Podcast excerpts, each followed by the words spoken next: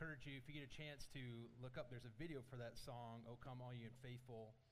Um, it's by Sovereign Grace Music, and man, it gets me every time. You think of you know Jesus told in talking to his disciples said, "Come."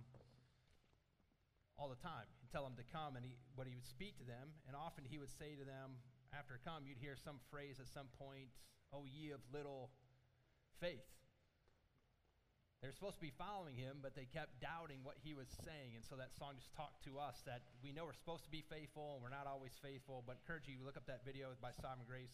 Oh, come on, you faithful. Thank you, Miss Leanne, for saying that music team.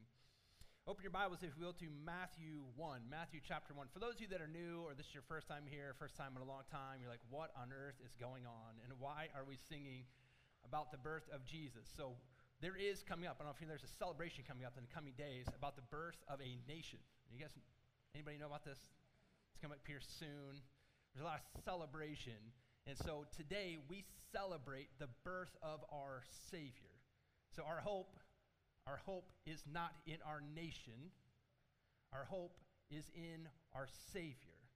Thus we celebrate his birth today. It's just one way one way you're like, well, this, you're just doing this because you also love Christmas songs and you like wearing tacky sweater stuff. That may also be true, but theologically more important than that. There is a purpose to why we do this. So there is a time, and, and I hope that on July 4th you do get a chance to bring in other people and celebrate with other Christians and neighbors, or bring them in and celebrate. It's a good thing to do. Grab hot dogs, hamburgers, and brats. That's good. But even more so today, we want to remember the hope that we have in Jesus and the birth of our Savior. So uh, thank you for coming and celebrating and singing. Thank you, music team, for reminding us of some of these great carols that we could sing about carols of the faith. But let's look at what this text says here in Matthew 1 18 through 25. Matthew chapter 1, 18 through 25. Now, the birth of Jesus Christ took place in this way. When his mother Mary had been betrothed or engaged to Joseph before they had come together, she was found to be with child from the Holy Spirit. And her husband Joseph, being a just man and willing to put her to shame, resolved to divorce her quietly. But as she considered these things, Behold, an angel of the Lord appeared to him in a dream, saying, Joseph, son of David, do not fear to take Mary as your wife, for that which is conceived in her is from the Holy Spirit. She will bear a son, and you shall call his name Jesus, for he will save his people from their sins. All this took place to fulfill what the Lord had spoken by the prophet. Behold, the virgin shall conceive and bear a son, and they shall call his name Emmanuel, which means God with us.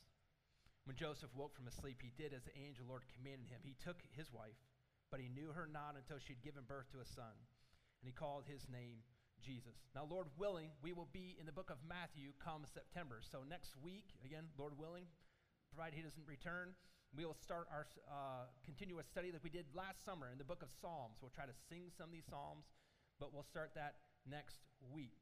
Come September, we get into the fall and our new season here with new programs. We'll want to start back up. We're going to get into the book of Matthew. We will get to this chapter in full. So today I want to do kind of two biographical sketches from this text. We're going to look at Joseph and Jesus. We're just going to pull, pull out these things. Again, we'll study this text a little more so uh, a little fuller and deeper in September. I want to see what this, these verses tell us about who Joseph was, because this is one of the bigger descriptions we have of him in Scripture, and also the importance of the birth of Christ. So, first, let's look at Joseph. First, we see Joseph was just. He was just. Look at verse 18 and 19. Now, the birth of Jesus took place in this way when his mother Mary had been betrothed to Jesus. So, stop right there. He, Joseph is, like many men, tries to do what men ought to do marry up, right? So he's trying to do So we'll get to the study on marriage. We'll get to that in a little bit, but you want to marry up. Teens, find somebody you don't deserve. That's what you're looking for, okay? Marry up. And he does this. And her husband Joseph, being a just man and unwilling to put her to shame, resolved to divorce her quietly. He was a just man. What does it mean by just? He was righteous. How do we know he was righteous? Well, let's look at what this text says. In verse 18, we see Mary and Joseph were engaged. And before they had had a physical relationship, Mary was pregnant with uh, Messiah. At that time, Joseph, verse 20, we'll see in a little bit, had yet to hear from the angel that this was the case. So he, he comes into this situation a little awkwardly. So realizing Mary's pregnant, he's not been with her. Um, two plus two, and she's telling him the answer seven, and he's like, mm, I don't, I don't know. That's not the math I learned in school. Something's, something's not lining up here, but he was a just man. So she's telling to him to this news, maybe in trepidation. He's hearing this news, but because of his character, he chose to go in a direction that maybe many men in that day would not have, because he could have gone the Deuteronomy 22, 23 through 24 route, or the Numbers 5, 11 through 34 route, where Joseph could have called for her to be stoned. He could have called her to go before the priest. He could have written her a little letter of divorce. He goes, Well, I'll go the one, the quietest route. And I'm going to make this, I don't want to bring her to public shame. I don't want harm to come to her because he was a just man. And you think through what are some of the hardest decisions that you've had to make in your life that were good decisions? I mean, hard decisions, but good. This had to have been one of the hardest decisions that Joseph had ever faced up to this point. You got to be kidding me. What? What did you say? I'm pregnant. With whose child? That's not from a man. Oh, boy. Right? I mean, I'm, I'm marrying up. I'm not that stupid. I, I can figure this one out. But he's trying in, in character to not publicly shame her. Again, for those of you married, imagine prior to your marriage day, your wedding day, prior to maybe even getting engaged, your, your boyfriend, girlfriend, your, your now spouse, if, you, if you're married, comes to you and says, I'm pregnant. You're like, well, we've not been together. So, it's from the Lord. You, that's the story. You would buy that right on the spot? That's how trusting you are of your boyfriend, girlfriend, your fiance at that time. But Joseph characters is willing to hold on this I'm not going to bring her public shame. I'm not going to post this on Facebook or Twitter. I'm going to let it be. Instead of reacting in rage, he decides to go the quiet route. And Matthew connects his response to his character and says he was a just man. He was also patient. He was also patient. Joseph was not a man ruled by knee jerk reactions. Perhaps you're thinking, well, didn't he already decide to divorce her? Yes, but look at the beginning of verse number 20. But as he considered these things. So it wasn't immediate that he decided, let's, I decided to divorce her. We're going right now, grab her by the hand, drag her to the synagogue, and saying, take care of this. We're done. As he considered these things, Joseph's gut instinct was divorce. I'm going to divorce her quietly. But he takes time to process, to think, to work through is this the best route? So he patiently is working through this. So instead of it, again, he's not reactionary. Instead of immediately dragging her out, decides I'm going to sit on this decision for a little bit. And imagine how different this story would be had he gone through this process. If he would have tried to bring her up to being sown, obviously we believe the Lord would have protected Mary because the Son of God is living inside of her, but he would have been out of the story. But his patience in this time, thinking through this, and not just knee jerk reaction, all of a sudden we get to verse 20, and he says, As he's considered these things, as he's thinking through this, behold, an angel of the Lord appeared to him in a dream. So at least he made it to nighttime, saying, Joseph, son of David, do not fear to take Mary as your wife, for that which is conceived in her is from the Holy Spirit. She will bear a son, and you will call his name Jesus. Now imagine the emotion that's going in Joseph's mind at this point in time? Like going, I mean, just try to put yourself in his shoes. What would you be thinking? What would you be feeling at this point in time? The whole gamut of emotions. There, there's this fear of, I mean, I just met an angel. There's confusion. The virgin's conceiving. There's excitement. We can still get married. I'm going to be a dad. There's anxiety. Is she going to take my apology? Is she going to receive me back? And it, am I truly going to be the father, adopted father of the, of the Messiah? Is this possible? I better not blow this. So, all these different emotions that got to be going through him. Joseph's hearing all this because he was patient in making his decision, not just knee jerk reaction. He waited, he considered, and now the angel is giving him the best news of his life. He was also obedient. Look at, look at verses 20 and 21 again. Where do we see his obedience? But as he considered these things, behold, an angel, Lord, appeared to him in a dream, saying, Joseph, son of David, do not fear to take Mary as your wife for that which is conceived in her is from the Holy Spirit. She will bear a son, and you shall call his name Jesus. Now look down at verse 24. When Joseph woke from his sleep, he did as the angel of the Lord commanded him. He took his wife, but he knew her not until she had given birth to a son, and he called his name Jesus. So, real quick, just for those of you wondering, are we sure that Joseph really isn't the father? The, the text continues to show that Joseph is not their father. In fact, look at chapter 2, verse 13. So flip over to chapter 2, verse 13. We'll continue to see the text continues to show. Matthew's continually trying to show us he's not the dad. Look at verse 13 of chapter 2. Now, when they had departed, behold, an angel appeared to Joseph in a dream and said, Rise, take the child and his mother. So, well, who just got disqualified from that as the father? Take the child, not take your child, and the child's mother. So again, Matthew's continuing to try to show, hey, this Joseph is not the father. But we do see that his obedience, going back to chapter 1, verses 20 and 21, he's given two commands. Take Mary as your wife, and you will name Mary's child Jesus, Yeshua. He does them both. This seems simple, but there's a lot of faith in obeying these two commands.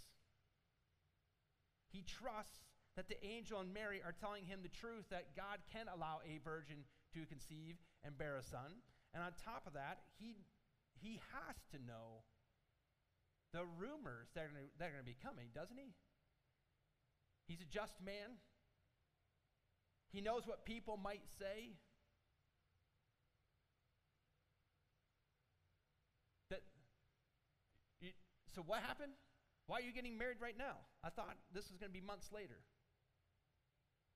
Well, Mary was met by an angel. Uh huh. Okay. We know where this is going. And when was your anniversary date? When's your kid born? Like, what? Start doing the math here. He knows this is coming. He knows this has to be coming. And yet he decides, I'm going to marry her anyways. I'm going to obey, simply obey. I'm going to take these steps of obedience, regardless of what it may cost me. So it may seem simple, but it's also in great faith. And not just in great faith and what it may cost him, but he also believes that this is the Messiah. This is the Savior of the world. This is the one that we've been waiting for. I'll do whatever I can to start and establish or help bring up his kingdom. He was a, a righteous man just man. He was a patient man. He was an obedient man. But let me, let me pause here. He was still just a man. He's not the Messiah. He's not the Savior of the world. He's not perfect. He was righteous in practice, but he was not righteous in reality because we all sin. We all break God's law. We all fail. He was patient, but he's not patient like the Lord is patient towards you and I. Right? God is long suffering to us, not willing that any should perish, but that all should come to repentance. That's that kind of patience that God has with us. We went through in our study in Exodus the patience that God had towards the people of Israel.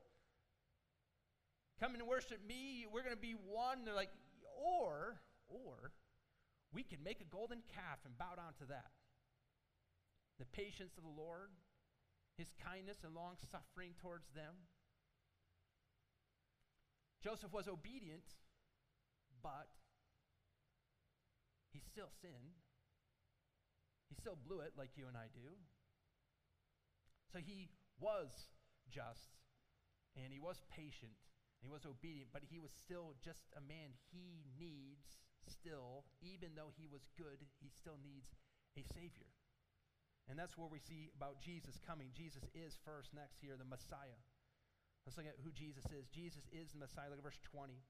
As he considered these things, behold, an angel of the Lord appeared to him in dreams, saying, Joseph, son of David, do not fear to take Mary as your wife, for that which is conceived in her is from the Holy Spirit. What was conceived in her was from God and is God. And this takes us back to Genesis chapter 3, verse 15, where the first promise of the Messiah is given. The first gospel is given to us. Listen to this from Genesis 3:15.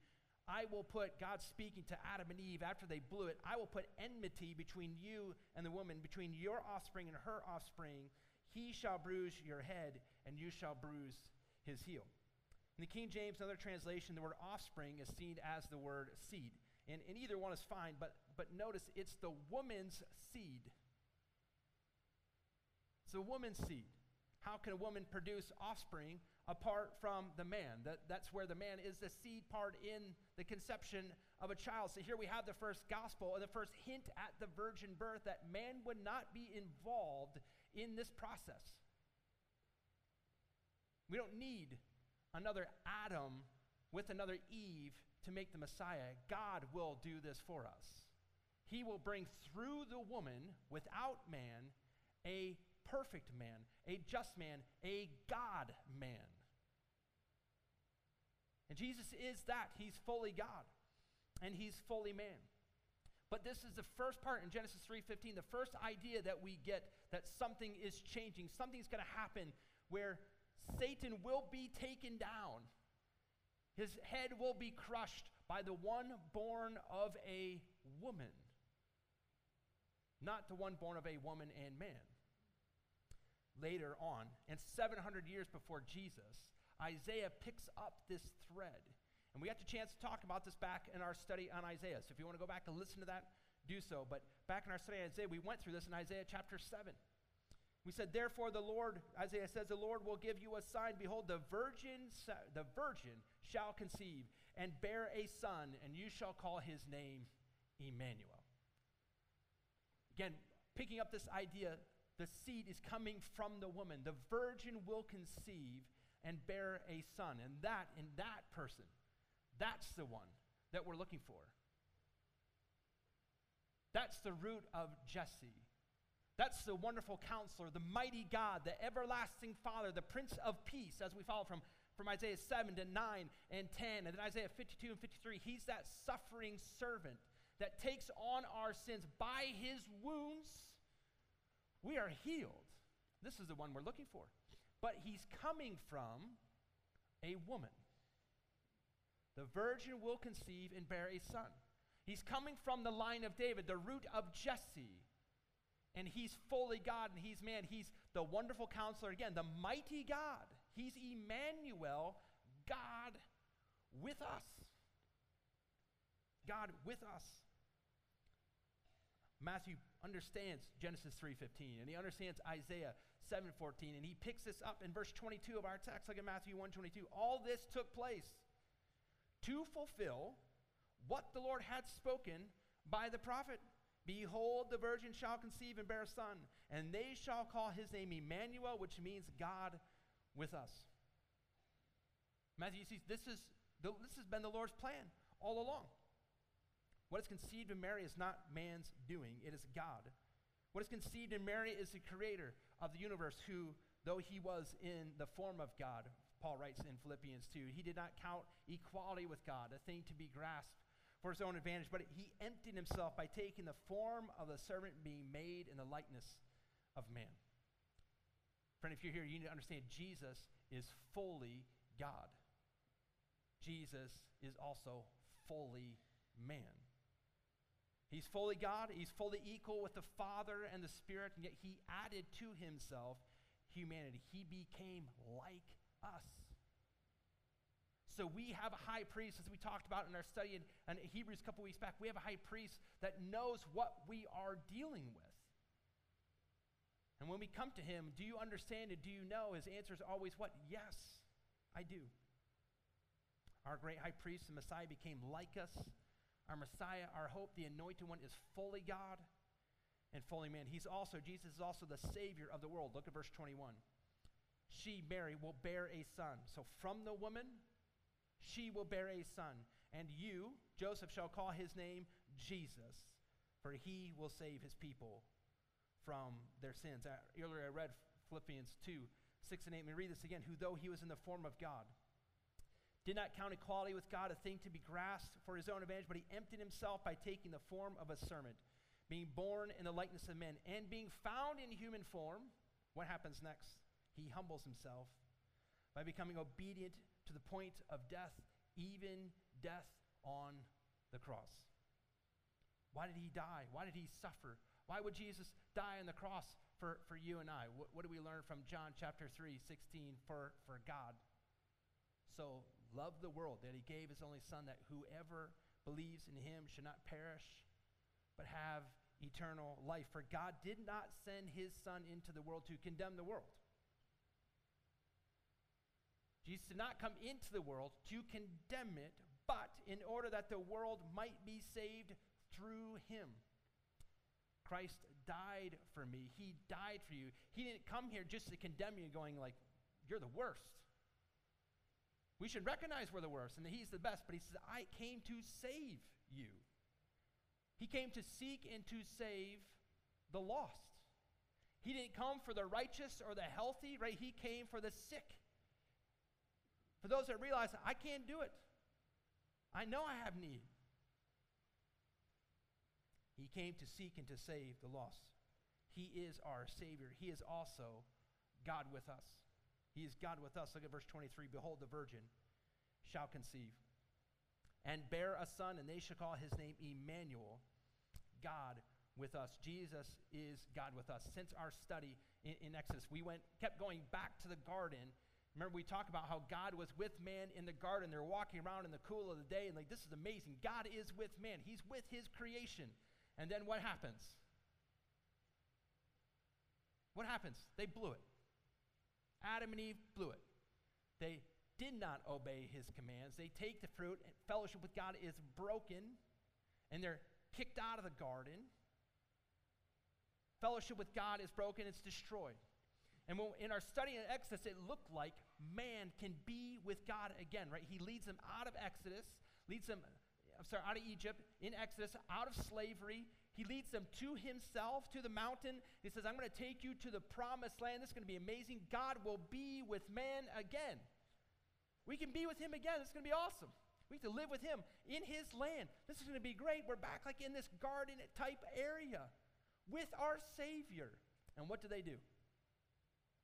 They, they choose idols, they choose false gods, and what happens? They get kicked out of the land. They repent, the Lord brings them back, and here we get in Matthew 1 this new beginning. This new beginning. This new Genesis. Things are going to start over again, and what do we find? God is with man again. Emmanuel, God is with us. He's with us. And for some of you that know your Bible, or maybe you recall your search, but isn't he back in heaven? But yes, he left us the Holy Spirit, God, still the three, great three in one, the Holy Spirit, left us a comforter. So he'll never leave us, he'll never forsake us. God can be with you, and you can be with him again. Fellowship with God can be had today, friend. You can be with him, walk with him, know him.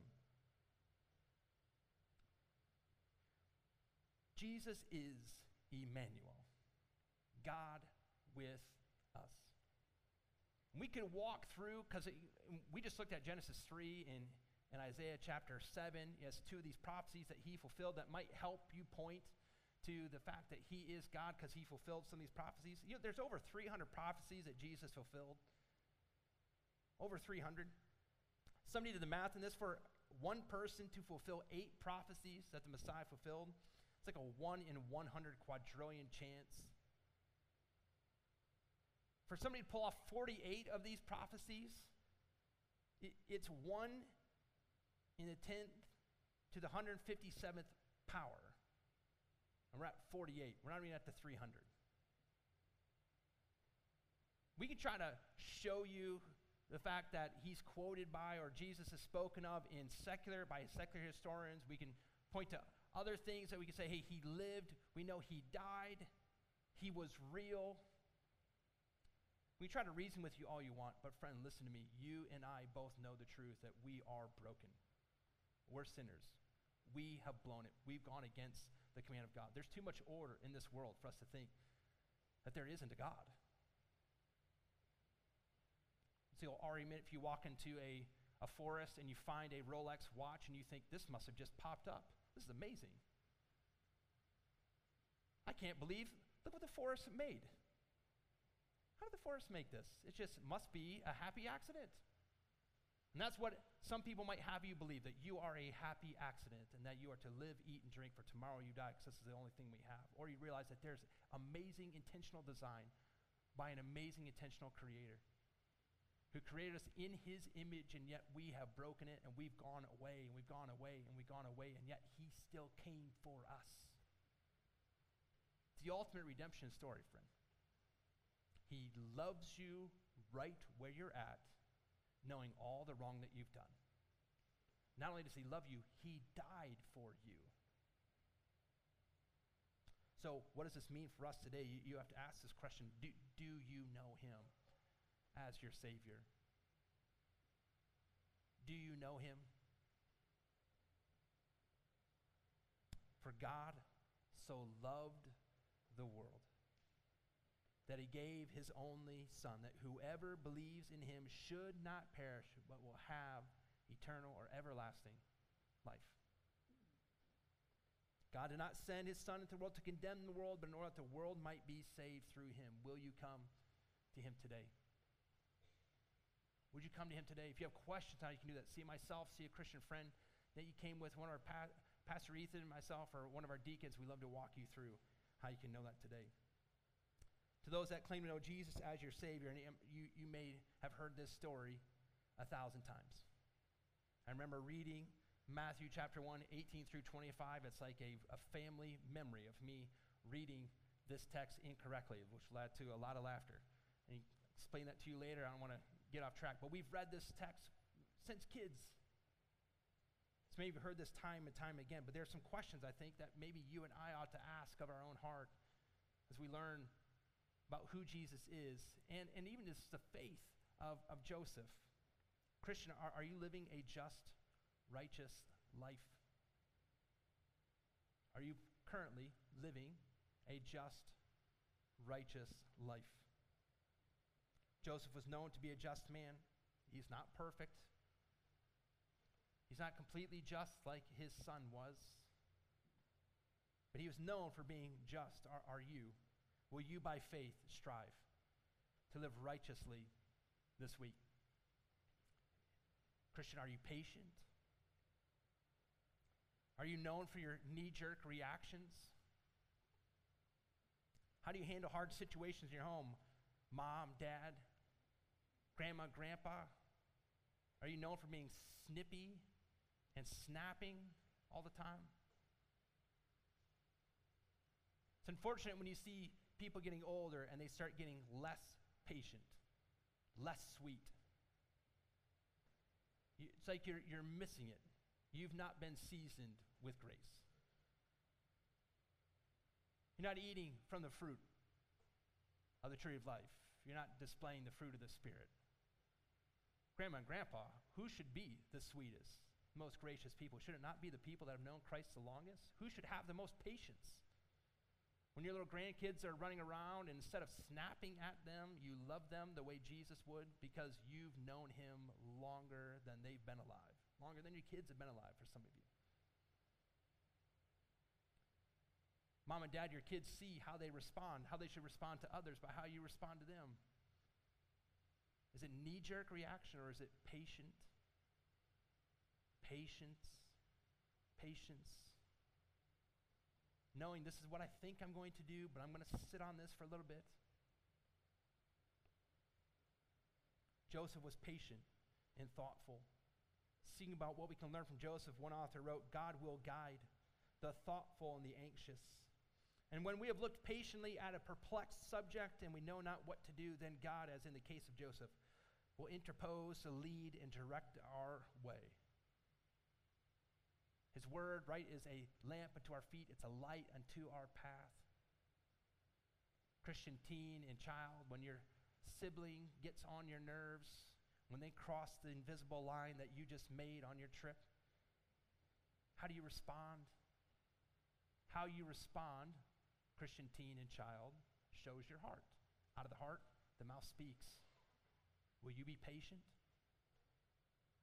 Will you, child, teen, parent, grandparent, single, will you choose to be patient and long suffering this week? Next, are you obeying? Are you obeying? Joseph obeyed simply, even though he knew it might cost him. He knew the ridicule that might come, but he said, I'm still going to do it. He wanted to be a part of God's kingdom. He wanted to be part of his plan. Whatever may come my way, I want to be a part of what he's doing. Mary, knowing full well you know, what others might say, but there's this simple aspect of just trust and obey. For those that are dating, wanting to date, those that are engaged, or maybe like, this is a hope for me, do you just recalling to yourself the fact that they were engaged and yet still were not together? That's obedience. That's simple obedience. Like, well, the world, you know, hey, listen, I learned in school, like, there's nothing wrong with the Bible is going to tell you it's wrong. It's not your wife, it's not your husband. You're not to be together in that way. Will you obey? Will you simply obey? These are the commands that are before you. Walk in the Spirit, not in the flesh. These are ways that we show the world that we are His as we obey His commands. Why do you obey Him? Because you love Him. Why do you love Him? Because He first loved you by faith Christian. So, teens, look at me. I know as a youth pastor, but in reminding you, reminding you, you are to save yourself for your future spouse. Will you obey? Regardless of what the world says around you, will you obey? Will you obey your Savior no matter the cost? Take that simple step. Lastly, will you join me in praising Jesus for being our Messiah, our Savior, for being our Emmanuel, God with us. When you looked in the mirror this morning get ready to come, some of you may be haunted by the decisions you made in the last week, last month, or maybe 30 years ago. Christian, rejoice with me if you know him that you have been forgiven. Rejoice with me that you have been forgiven. If we confess our sins, He's faithful and just to forgive us our sins, to cleanse us from all unrighteousness. Some of you right now, maybe you're living in sin and you feel mighty dirty. Christian, He can cleanse you. Right now. He can make you whole. Praise Him for that ability. If you're walking right with Him today, praise Him for that ability because you know tomorrow's coming. And we're going to blow it. If it's not in the next 12 hours, the next 24, the next 36, it's coming. But we'll try to do things in our own effort, and down we go. But He's my Savior. And he promised me he would never leave me or forsake me. He promised me if I confess my sins, he will cleanse, he will make right. He promised me if I turn to him, he will always turn back. His arms are always open wide. Praise him for that. Praise him for his willingness to come.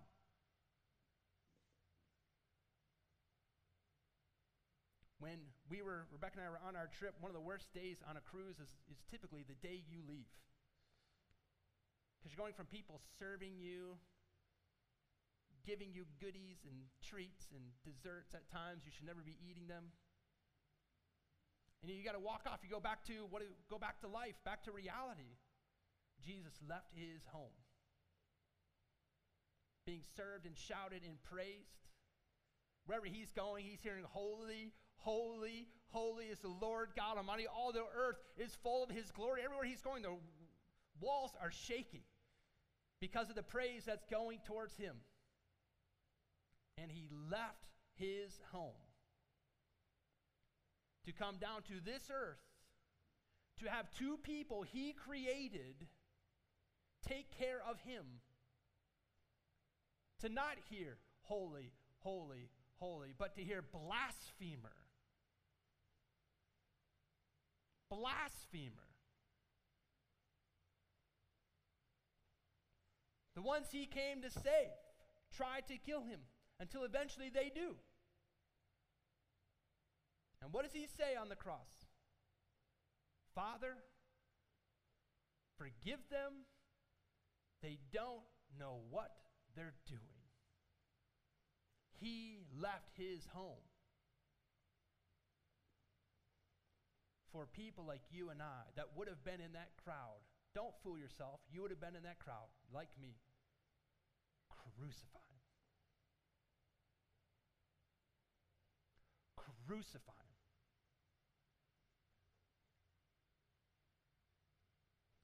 And he forgives even that. He is our Messiah. He's our Savior. He is God with us, meaning we can have fellowship with Him. Christian, walk with Him now. Walk with Him. You have the ability. Turn off the TV. Get back to the room. Open the Word. Get on your knees. He's worth it all. Let's bow for word of prayer. Jesus, we thank you for being our great high priest, our Messiah, our Savior, Emmanuel, God with us. We pray for those that are here. Lord, it may be somebody that came today for the first time or somebody who's been in here their entire life but realizes, I do not know Jesus as my Savior. Lord, I pray today would be the day of salvation for them. Or may they confess their sin. May they believe that you are the Christ, the Son of God, and would they call on your name. Lord, help them if they have questions to just come forward and ask. Ask the friend that they came with. But for those of us that know you as Savior, I pray help us to learn from not only Joseph, but also our Savior, who were righteous people, obedient and patient.